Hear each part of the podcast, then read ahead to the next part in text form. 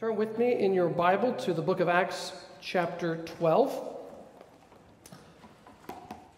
Book of Acts, chapter 12.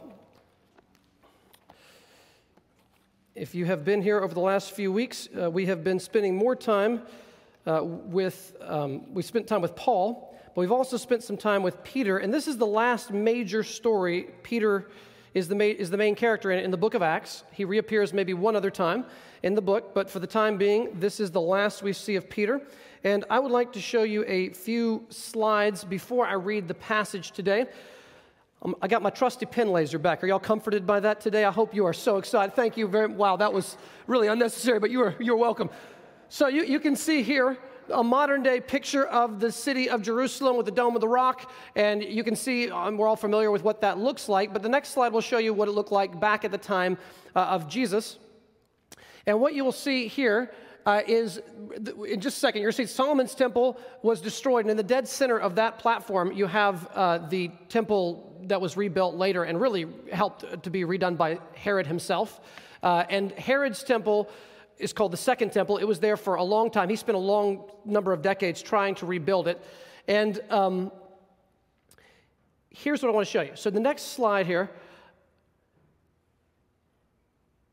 It may not be working. That's okay if it doesn't work. Um, in the first century, there we go. Okay, so, so, so look at this real quick.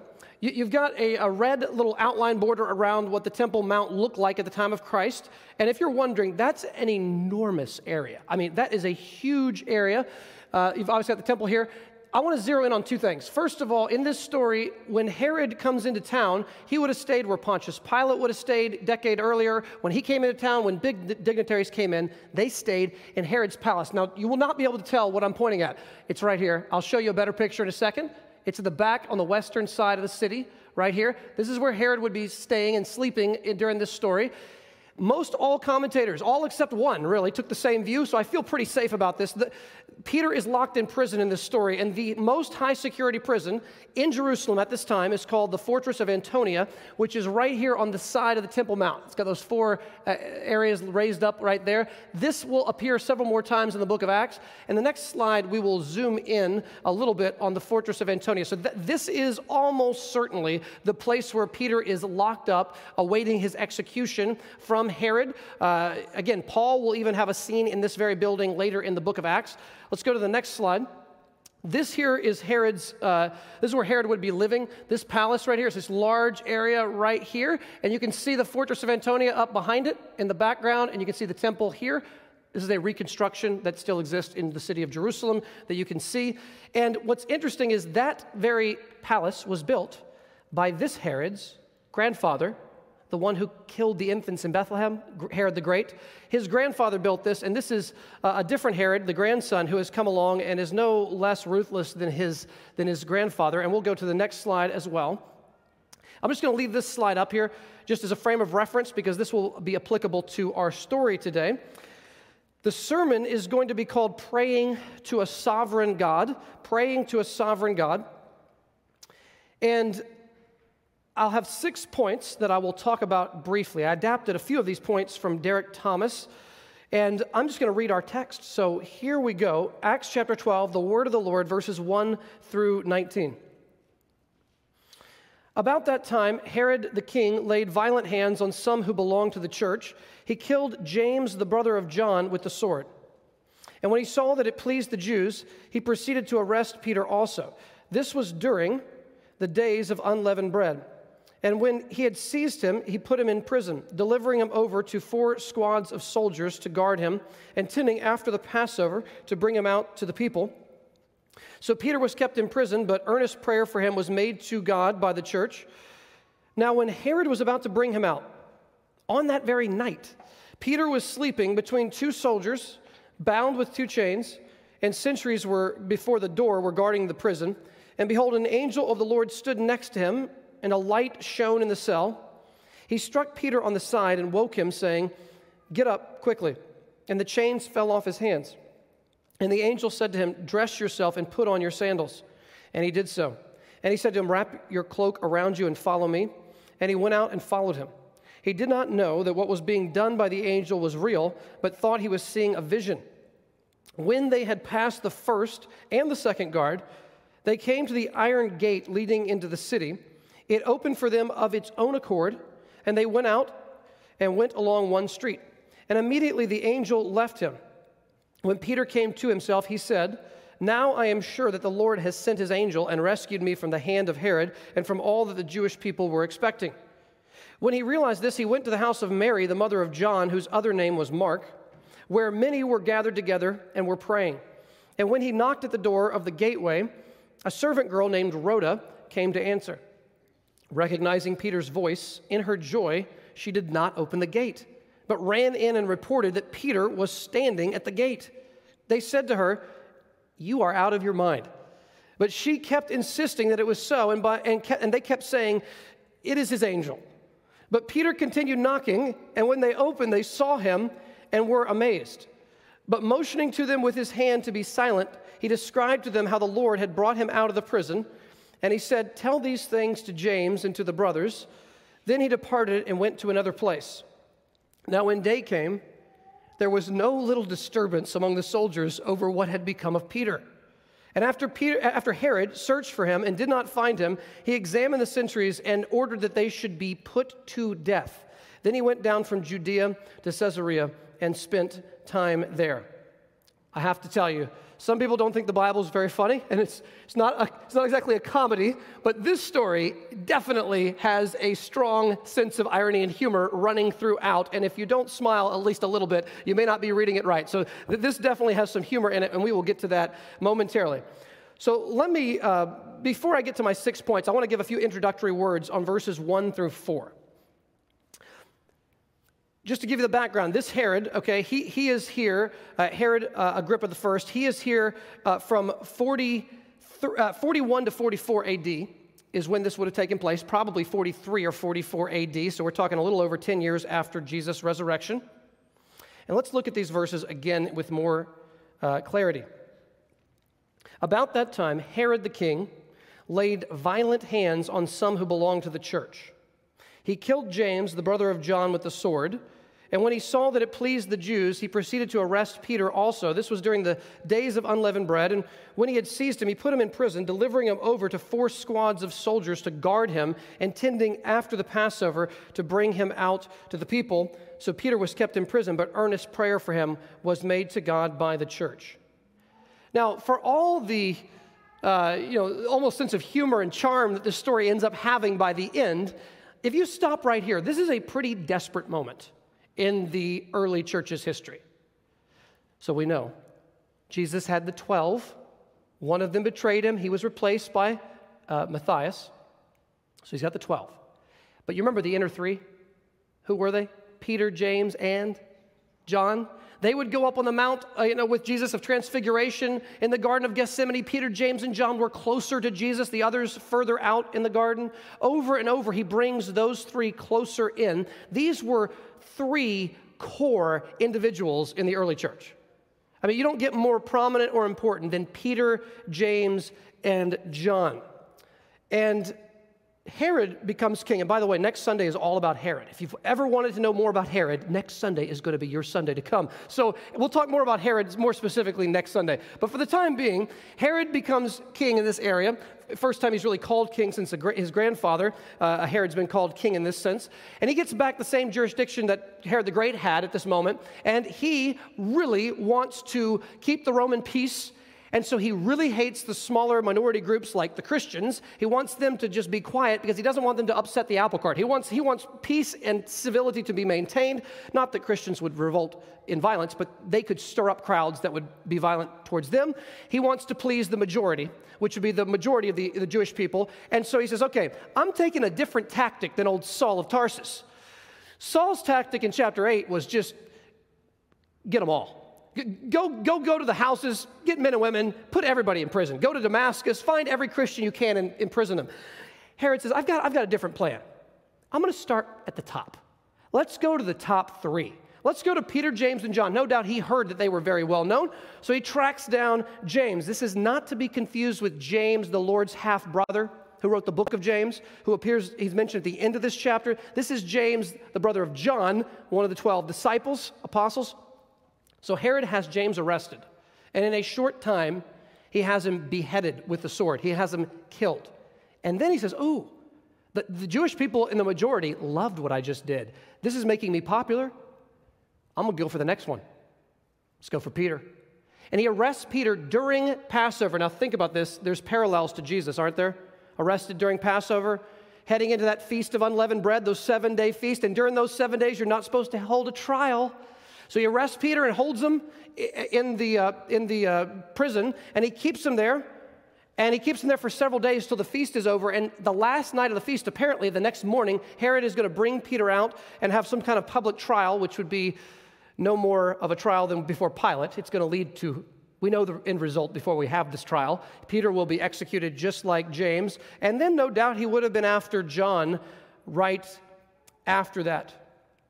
Now, here, here is something to think about. That's a pretty desperate situation for the early church. You know, uh, it doesn't get more intense than this. And so they gather to pray. Kevin Young says, I'm not a big boxing fan. I, I, relate to that. I'm not really a big boxing fan. But he says, you can almost picture it's like a boxing ring in this story.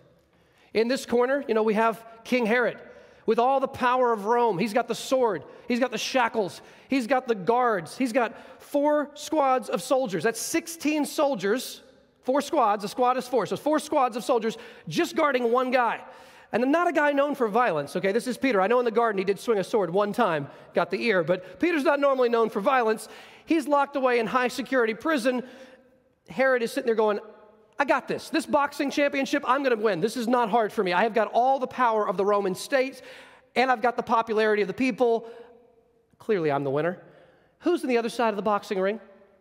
You have this weak, feeble church gathered together doing the only thing they know to do which is they're on their knees saying, Lord, we know that you are powerful, that you are sovereign, and that you are good. Reminds me of Acts 4 after they were released from prison earlier. They say, Sovereign Lord, who made heaven and earth and the sea and everything in them. There were gathered against your servant Jesus, whom you anointed, Herod. This is the other uh, Herod Pontius, another Herod, Pontius Pilate, along with the Gentiles and the peoples of Israel, to do whatever your hand and your plan had predestined to take place. And now, Lord, look upon their threats and grant to your servants to continue to speak your word with all boldness. Something along those lines is being prayed, but I have no doubt in my mind that, among other things, they are praying for Peter probably two things. Number one, I bet they're praying for his miraculous release. The Lord already did it once, right? Back in chapter 5, an angel delivered them from prison. They're probably no doubt praying for his miraculous re- release and for him not to be killed, or for his sentence to be less severe, maybe just a flogging or a whipping rather than him being killed. Or at the very least, they're saying, Lord, if it is your will to take Peter as well as James, give him the courage to die glorifying you in that last moment. And th- this weak, feeble, so there's the boxing ring. Herod and all the power of Rome, all the soldiers, all the might and a weak, feeble church, helpless politically, no power, no, no any kind of ability to manipulate the situation, gathered together in a home. All they know to do is they have an all-night prayer meeting. Who's going to win this? Who's going to win this match? Another thing as we begin and think about this opening part. Verse 2, it just goes so fast, doesn't it? He killed James, the brother of John, with a sword. And that's it. I mean, this guy has been trained personally by Jesus in the inner circle for years. He's now in the early church. This is, if anyone has potential on earth to impact the church for good for generations to come, it's, it's this man right here. It's James. Now, think about the mysterious sovereignty of God. See, sovereignty of God doesn't just mean God is in control over all things, it also means God does things that are inscrutable to our wisdom. His thoughts are not our thoughts. His ways are not our ways. Who has known the mind of the Lord? Who has been his counselor? Who has ever given a gift to God that he might be repaid? For from him and through him and to him are all things. And then he says, To him be the glory forever, Paul writes. So think about the mysterious sovereignty. You know, if, if you or I were God, you know, we think we know better, I would just give all three of those guys a long, fruitful life. Peter, James, and John would live all of them into the 90s AD, but only one of them does. Now, think about this. James and John are brothers. One of them dies around the age of 40. God gives the other one a life into his 90s, writing the book of Revelation on the Isle of Patmos, literally uh, th- that many years later. I mean, th- twice the lifespan you're, you're, you're dealing with, okay? The Lord in his sovereignty took James in his prime and left John the brother on earth for far longer life of fruitfulness. And how about Peter?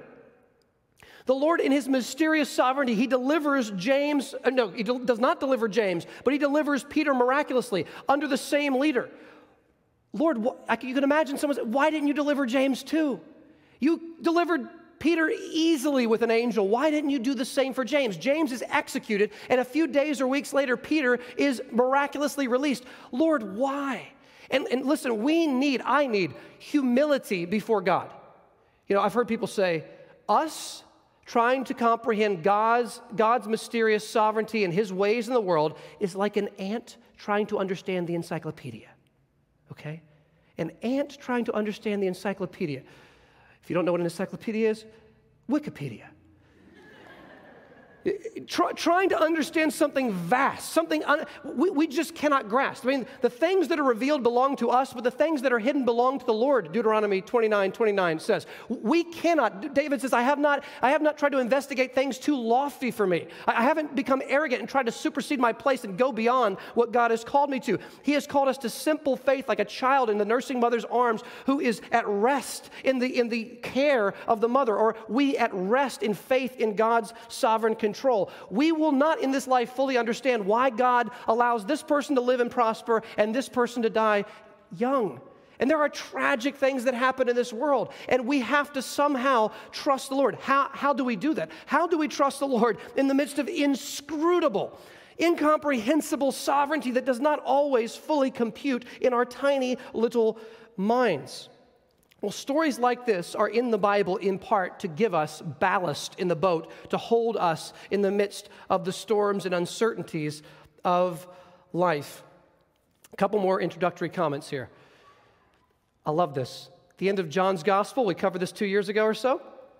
They're walking on the beach. They had breakfast with the resurrected Jesus. That's fantastic breakfast right there. And they're walking on the beach, and Jesus confronts Peter, and he says, Peter, feed my sheep. And he says, Peter, the day is coming when men will dress you and take you where you do not want to go, and they will stretch out your hands.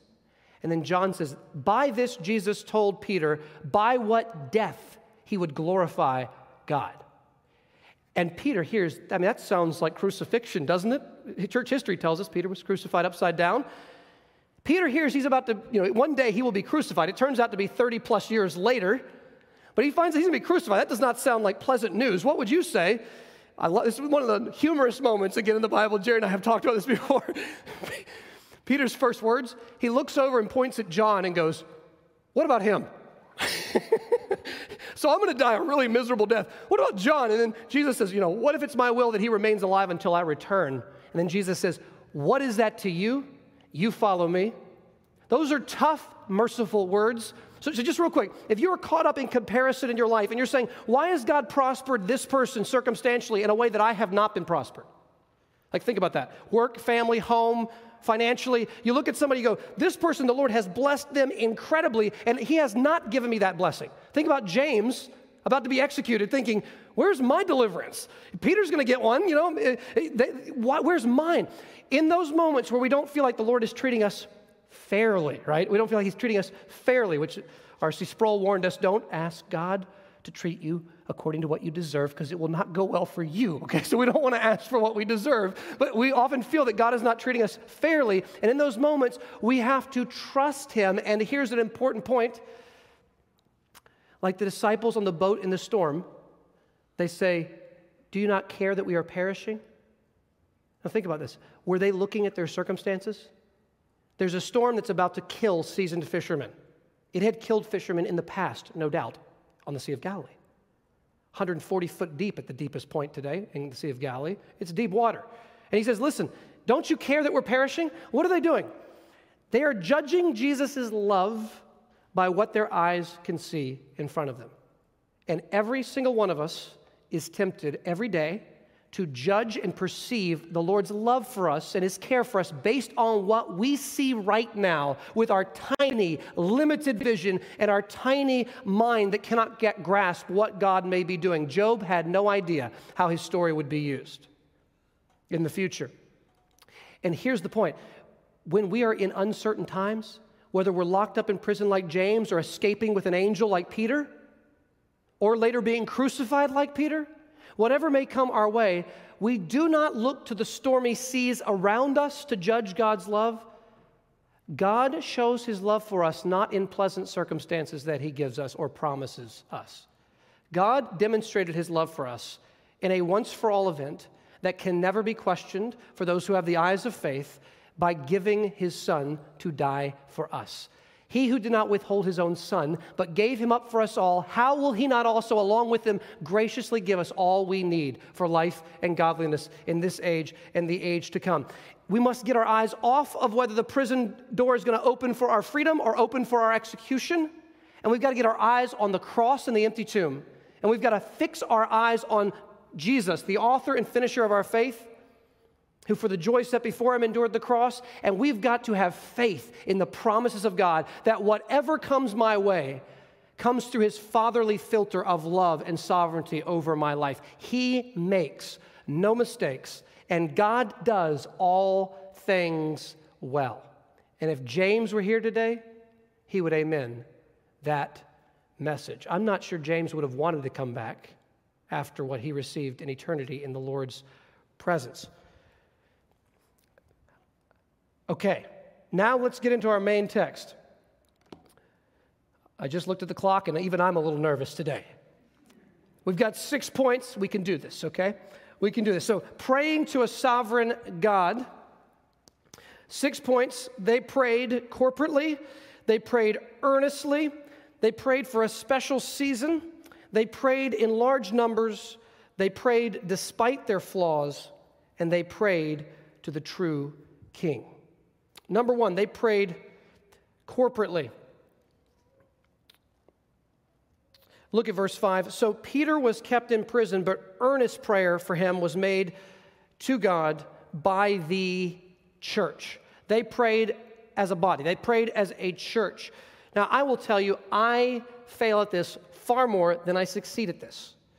But I admire this in other believers, and I, I want to do it more. I think I've gotten a little bit better, but there is a long way to go on this. Here is something that we all should challenge ourselves to do more often. It's totally appropriate to tell someone when they have a need, I, I want to, I'll write that down or I want to pray for you. But how great would it be to get into the habit more often of saying, let's pray for that? Do you have 45 seconds? Can we pray for that right now? And just I will say, Jerry has, has done this really well in life where, you know, someone comes into his classroom and I might be in there during lunch and someone says, hey, a student says, hey, there's an issue going on with my grandmother or with my parents or whatever. And Jerry just says, can we pray about that real quick? And the student says, sure. And we just pray right there on the spot. Let's pray together. It is right and good to pray on our own. Absolutely. Pray without ceasing. Pray in your room. You know, go into your room and shut the door, and God who sees in secret will reward you. Absolutely. The individual prayer time and quiet time is wonderful. But we should not neglect praying with other saints, praying with other believers. And I know, it, I'll, I'll be honest, it's so silly. It's a little bit awkward, and that's why I don't do it. It's a little bit awkward to me just to go, can we pray right now? It's, it sometimes feels a little bit awkward and so often that slight fear of awkwardness or like sounding maybe holier than thou, like, oh, you're going so spiritual, you're bringing up prayer right now. Just whatever it may be. No, I care. I want to pray for you. Can we just pray real briefly about that? And, and I've seen others of you in this church do it. I've seen after service people gather together in a corner of the room praying over some need. So let's just do that more and more as the Lord uh, gives us opportunity to pray with roommates, spouses, friends, our children, not just before meals not just before bed, but spontaneously when needs arise. And there are always needs that we could pray about. Number two, they prayed earnestly. Look at verse 5 again. So Peter was kept in prison, but earnest prayer for him was made to God by the church. It reminds me of James 5. This is an encouraging verse. We can, we can sometimes make Elijah and the prophets superhuman. Remember this verse? 517, James. Elijah was a, was a man with like passions as we have, with a nature like ours, flawed like ours. Remember, he got depressed, he wanted to die in the midst of the defeat on Mount Carmel? Um, Elijah was a man of like passions as you and I, And he, I love this. I looked it up again today. In Greek, if I understand this correctly, the, it literally says, most translations say he prayed fervently. It literally says, in prayer, and then the word prayer is repeated. In prayer, he prayed. Translated, he prayed fervently or he prayed intensely. In prayer, he prayed. I will tell you, many times I pray and I don't pray. Do you know what I'm talking about? You know, you're bored, you're distracted. I am too. You, get, you sit down and you bow your head, Lord, you know, help me with this or that, and my mind's wandering and I can barely focus. Sometimes I don't pray when I pray.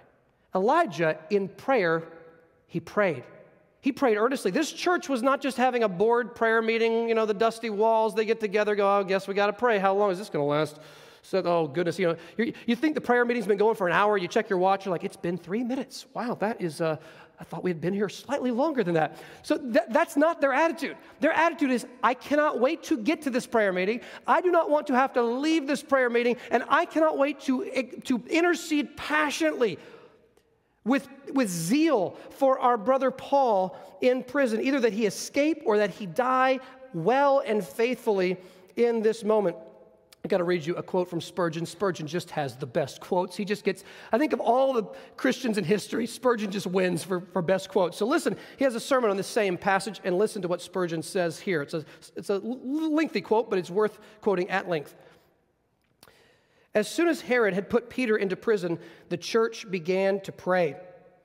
Herod took care that the guards should be sufficient in number to keep good watch over his victim, but the saints set the saints of God set their watches too. As in times of war, when two armies lie near each other, they both set their sentries. So in this case, Herod had his sentries of the night keeping watch, and the church had its too. Prayer was made of the church without ceasing.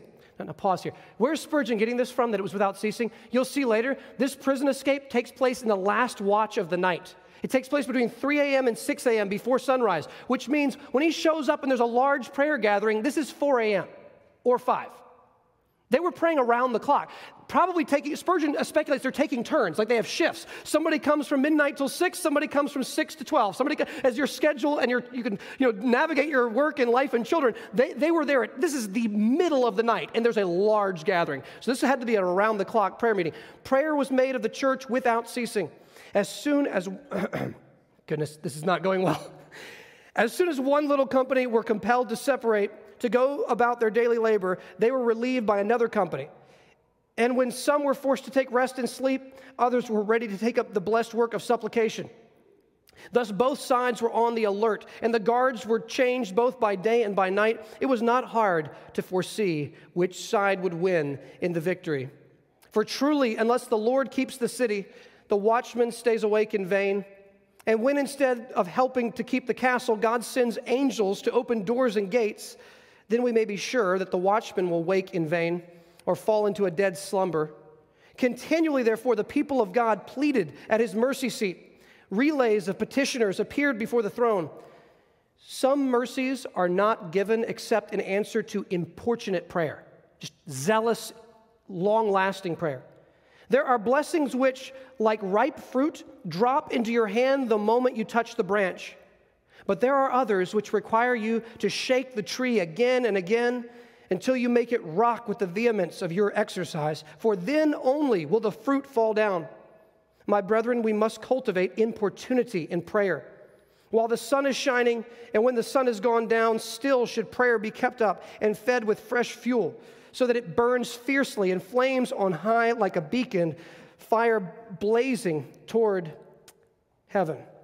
It's a beautiful quote on that passage. So, praying earnestly. Number three, they prayed for a special season. They prayed for a special season. Now, we all know this intuitively, I think, but when particularly urgent needs arise, my unbelieving brother is going to this gathering where the gospel is going to be preached. It's happening at six o'clock. It's five o'clock right now. You send the text message out. You say, please, everybody listening, everybody on GroupMe, everybody in the text message, please know my brother is going to be hearing the gospel at six o'clock tonight. Please pray. And that happens in this church. It just, I love it when people say things like that. Please pray for this individual as they are going to hear the gospel. So there are special seasons. Someone might be in special physical danger or in, in, a physical need or on the verge of death through maybe a surgery or some mishap or something. There are special seasons of particularly intense and urgent prayer that we should be willing to participate in. Number four, they didn't just pray together, they prayed in large numbers. You say, where are you getting that? They prayed in large numbers. Look at verse 12, second half of the verse where many were gathered together and were praying. At the house of Mary, the mother of John Mark, there were many gathered together and were praying. And again, this is at probably four or five in the morning, and it was a large gathering. And so, now, I'll grant you, we do not have a weekly prayer meeting with this church. We don't even have a midweek service most of the time, except usually in the summer. But it, it is sort of stereotypical with a church that prayer meetings are the least well attended events that take place in a usual year of, of a church. So if you have a weekly prayer meeting, pastors will often say you might have 10 people there, you might have eight, you might have five. Uh, but if you have something else, you may have a much larger gathering. And, and so we need to see what, what is it that makes me hesitate to want to spend, li- listen to this, what makes me want to hesitate to, ex- to want to spend extended periods of time praying with others? I mean, in my flesh, I will be honest with you, there, there is a part of my flesh that oftentimes thinks this is not the best use of time. Now, I know in my head that's not true. I know in my head that's not true. But in terms of my flesh and my schedule, I'm thinking the thought of spending more than 30 minutes in prayer with a group just ugh, like there, there's a hesitancy often in our flesh, and I think that is due to my own arrogance and my feeling that I can sort of do this if I just kind of, get my way. I can, I can navigate this without God's help. And we need to repent of that, and we need to desire to spend time praying, even in larger groups. Number five, they prayed despite their flaws. Now, I've still got, this is going to take a, a moment on this point because I'm going to read through a chunk of the story because there's several aspects to this that I would like to highlight. They prayed despite their flaws, and I do think there's some comedic aspects to the flaws here. So I jotted down three either individuals or groups, and where they do something commendable in the story, and where they do something a little bit embarrassing and bumbling in the story. And I just, this is so encouraging to me. So Peter, Rhoda, the servant girl, her name means Rose, Rhoda, and then the church gathered together. Okay, gonna, we're gonna look at all three of those. Peter does something commendable, then kind of embarrassing. Same with Rhoda, same with the church. And this should encourage us that we pray despite our flaws. Verse 6. Now, when Herod was about to bring him out, Peter, on that very night, Peter was sleeping between two soldiers bound with chains and sentries before the door, and they were guarding the pr- prison. Okay, pause here there is something tremendously commendable. If someone told you, we're putting you in jail and tomorrow we're going to have you killed with a sword, how would you be sleeping? I would not be sleeping. Okay, I would be, I'd be panicking. I'd be, what is going on? I'm trying to pick the lock when no one's looking. Get me out of here. That, that is not what Peter is sound asleep. He's so sound asleep that when the angel shows up, there's a bright light. It doesn't wake Peter up. He has to strike Peter. This is the same word used later when Herod is struck by an angel for death in the story. Same word. Peter gets hit pretty hard in the ribs, apparently, and Peter's kind of slowly waking up. But Peter, commentators mention this, Peter took his own advice. 1 Peter 5. Cast all your anxieties on him because he cares for you. Humble yourselves before the Lord, casting all your anxieties on him because he cares for you. Peter walked his talk. He did. He must have cast his cares. Death, he's staring death in the eyes, and he's sound asleep, almost like Jesus in the boat. He has cast himself on the Lord, and he's trusted him. That is commendable. What's a little bit bumbling and embarrassing is what happens next. Verse 7. And behold, an angel of the Lord stood next to him, and a light shone in the cell. He struck Peter on the side and woke him, saying, Get up quickly. And the chains fell off his hands. And the angel said to him, Dress yourself and put on your sandals. And he did so. And he said to him, Wrap your cloak around you and follow me. Pause there. Cloak was probably, he didn't have a bed. He was probably sleeping on or with his cloak, almost like a blanket. Verse 9 And he went out and followed him. He did not know that what was being done by the angel was real, but thought he was seeing a vision. When they had passed the first and the second guard, they came to the iron gate leading into the city. This is before the days of automatic doors. You're like, well, every time I go into Kroger and Publix, it just the door opens for me. This is not what they experienced back then. Doors did not open on their own. The word is almost the word automatically in Greek. uh, it opened for them of its own accord, and they went out and went along one street, and immediately the angel left him. When Peter came to himself, he said, Now I am sure that the Lord has sent his angel and rescued me from the hand of Herod and from all that the Jewish people were expecting. Now, do you see the kind of bumbling, slightly embarrassing? Peter does not know for about a 15 minute window. He's waking up, he's getting dressed, he's, his chains fell off, there's light in this prison, the gold, soldiers appear, apparently are asleep. The, the, the, gate opens, number one, he walks by the soldier outside the gate. You know, there's two soldiers outside the gate because there's four soldiers. They tell you that. So there's one, one chain to one arm, one chain to the other. So there's two soldiers in the prison cell with him. Then there's two soldiers just outside the door of the cell. The door opens automatically. He walks out. The soldiers are there. They're asleep, apparently. He goes to the giant iron gate. Like this is into the Antonia fortress. This is not easy to get in. It's like a bank vault. This thing just opens up. Oh, this is great. Walks out, walks a block down the street with the angel. This is fantastic. In the middle of the night, there's no street lights, so you can't really see much. And then suddenly the angel's gone, and Peter's going, oh, this is actually happening. So Peter, despite his faith, is a little bit slow to sort of realize what's going on. There's a little bit of a humor there, a little bit of a slow to recognize what's happening. Now let's look at one of my favorite moments for comedy in the whole New Testament, perhaps. Look with me at verse 12. When he realized this, he went to the house of Mary, the mother of John, whose other name was Mark, where many people were gathered together and were praying. Pause there. You may already know this probably, but John Mark is the author later of the Gospel of Mark. Okay, it's the Gospel of John Mark. Uh, John Mark, if you're interested, Colossians 4:10, we are told he is Barnabas's cousin. How about that? So that will factor in later in Acts when we talk more about that. But this is young, he's a young man uh, there. Now, okay, this is not time for rabbit trails. I have no proof of this. This is not from the Bible per se. Okay, I'm just this is just an educated sort of guess. I'm curious. I kind of wonder if this isn't the same, it's a large home, right? They have a lot of people. I can't help but wondering if this is not maybe the same home from Acts 1 with the 120 inside of it.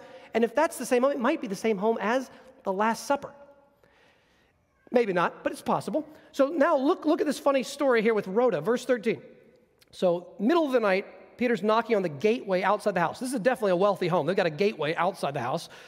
And verse 13, and when he knocked at the door of the gateway, a servant girl named Rhoda came to answer. Recognizing Peter's voice in her joy, she did not open the gate, but ran in and reported that Peter was standing at the gate. Now, just pause right there. I just love this. This young little girl, she hears the knocking, and servants would often go and check on the door and see who's there. They're probably expecting it's someone showing up for the prayer meeting. You know, there's lots of people maybe showing up late. She comes to get the door. She opens, she comes out the house door, and then there's a little bit of a gap, like a little bit of a courtyard. Then there's a gate, and behind the gate in the dark, she hears a voice behind the knocking, and she knows for sure. She's no doubt a believer, part of this church. She goes, that's Peter. And she, she just can't, she about collapses. I cannot believe it. And she's so excited. She forgets to unlatch the gate. She runs back into that. It's Peter. It's Peter. Peter's here. The, the, the, the church is going, calm down. Yeah, no, calm down. So, what is really commendable here in Rhoda is that she believes that Peter has actually made it out of the prison and he's there. She believes it. The second she hears his voice, she believes somehow, I don't know how, God got him out of a maximum security prison and he's standing at our gateway. She believes immediately. But she's kind of bumbling. She forgets to open the door. So now this I know this is funny, but it's also life or death. Peter is like public enemy number one right now, okay? Like the FBI is on the loose. They're looking for him, okay? You're like, there was no FBI. You don't know that. No, so he, he's knocking on the gate. He's knocking on the gate, and he's on a dark street.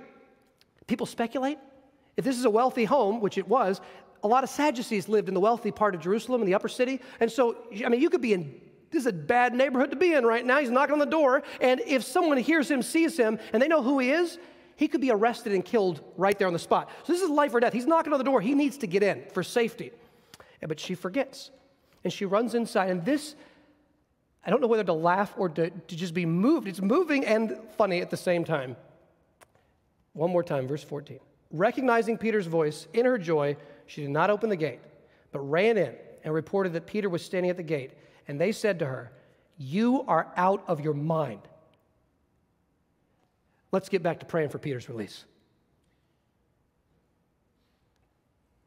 So you're in the prayer meeting. I don't know, could have been 120, a large gathering. They've done that before in a home. They got a bunch of people in this house, dozens and dozens of people, and they are weeping. I am sure there are tears. Lord, please deliver Peter like you did before.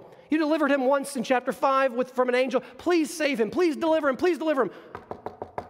Hey, Rhoda, can you go? It's probably somebody trying to. So, Rhoda, Lord, please, we know you can do anything. You are sovereign. You are in control. You can send your angel. You do anything. Rhoda comes right in. It's Peter. He's, the Lord, he's right here. You're insane. Rhoda, st- come on, you're hysterical. Calm down, get a glass of water. It's the middle of the night. You're not thinking clearly. Come on, we know that's not actually possible. Let's get back to praying for Peter's release. Do, do you see the humor here at this moment? And uh, they, you are out of your mind. And I, am being honest here. Not only is this funny, this moved me several times this week when I studied it. Because is this not us? Lord, save this person. And then he does it. And you're like, no, uh huh? That's not supposed to actually happen in reality. Lord, please allow this to come forth. And then it happens. And we almost can't, it's too good to be true. And so here they are. The church is commendable. At 4 or 5 a.m., they're all gathered praying earnestly for Peter, and yet they are bumbling and flawed. It's Mark 9 all over again. Lord, I believe, help my unbelief. And listen, here's the encouraging part. You know, prosperity theology says if your faith is strong, miracles happen. If your faith is weak, healings and miracles don't happen. Does that fit with this story? You think James had faith and he was killed right there? Peter had faith, he was delivered and would be killed later. John had faith and he lived for decades longer and wrote books of the Bible at the end of the first century. All of them had faith. This reminds me of Hebrews 11. Some put foreign armies to flight by faith. Some, like Daniel, stopped the mouths of lions by faith. Some were, like perhaps Isaiah, sawn in two. Some were executed that they might rise again to a better life, all by faith. Genuine faith in the sovereign God will not always lead to the same results in this life. Last point, number six, they prayed to the true king. Herod, we will see next week, was not the true king. The true king was the sovereign Lord of heaven and earth. And I'll just tell you, Peter and Herod, what happens to them in this story is real, literal, and historical, but it's also a parable of the fate of those who know the Lord and those who don't. The final judgment that awaits the ungodly is encapsulated by Herod at the end of this chapter, and the final fate of the believers is encapsulated by Peter's being released from all that might hold him back in this life. And I'm going to close the sermon by reading a brief excerpt. Now, this is from Jon Bloom's book, Not by Sight, and it's, it's slightly fictionalized. I, I, I grant that. He's using his imagination, but I'm going to close reading this, and then we will sing together. Listen carefully to these words from uh, about James. It's called The Night the Angel Did Not Come. Luke says it so briefly and matter of fact. Herod killed James, the brother of John, with the sword. In the flow of the story, this little phrase sets the stage for Peter's dramatic prison rescue by the angel. So that's what we remember. When Peter later writes that the Lord knows how to rescue the godly from trials, this is the sort of rescue that easily comes to mind. But the night that James sat in prison, the angel did not come. I am sure that he prayed for an angel. He knew God could send one if he wanted to. An angel had already rescued him and the other disciples once before. But this night, there was no bright light, no chains falling off, no sleeping guards, just desperate prayers and fitful dozing if he slept at all. In the morning, James was still in jail when the dreaded voice of the captain of the guard shouted, Bring out the prisoner. There was an anxiety filled, prayerful walk to the place of execution. There was a pronouncement of guilt. Possibly there was an offer of pardon in exchange for recanting his faith, followed by his refusal. There was a raised sword. No angel voice to stop the hand like Abraham on the mountain. There was a wince of fearful anticipation. The sword came down, and there was no deliverance? Or was there? God allowed the, the sword to fall on James just as intentionally as he opened Peter's prison door. So the death of James is as crucial for us to remember as the rescue of Peter. He, he, wraps up with this Why did God let James die? And then he goes and says, Jesus often has different priorities for us than we do. And he says about the, the storming sea. I won't reread that part. You know, the, the, the calming the storm. It says, On that night, on that day, Jesus' lesson to them after calming the storm was clear You are afraid of the wrong thing. Do not fear what or who can kill your body, but fear and trust me because I rule over storms and death. Jesus knew that there were more dangerous storms ahead for the disciples, ones that really would kill them, and they needed to know whom they were to fear.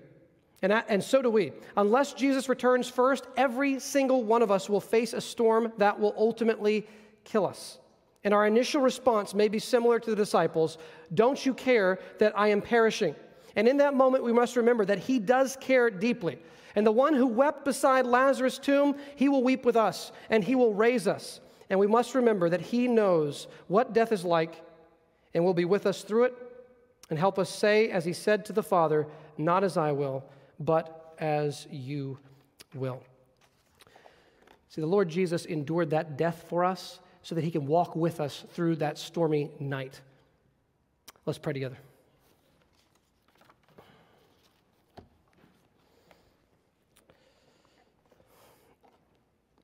Heavenly Father, we know that your sovereignty is very mysterious.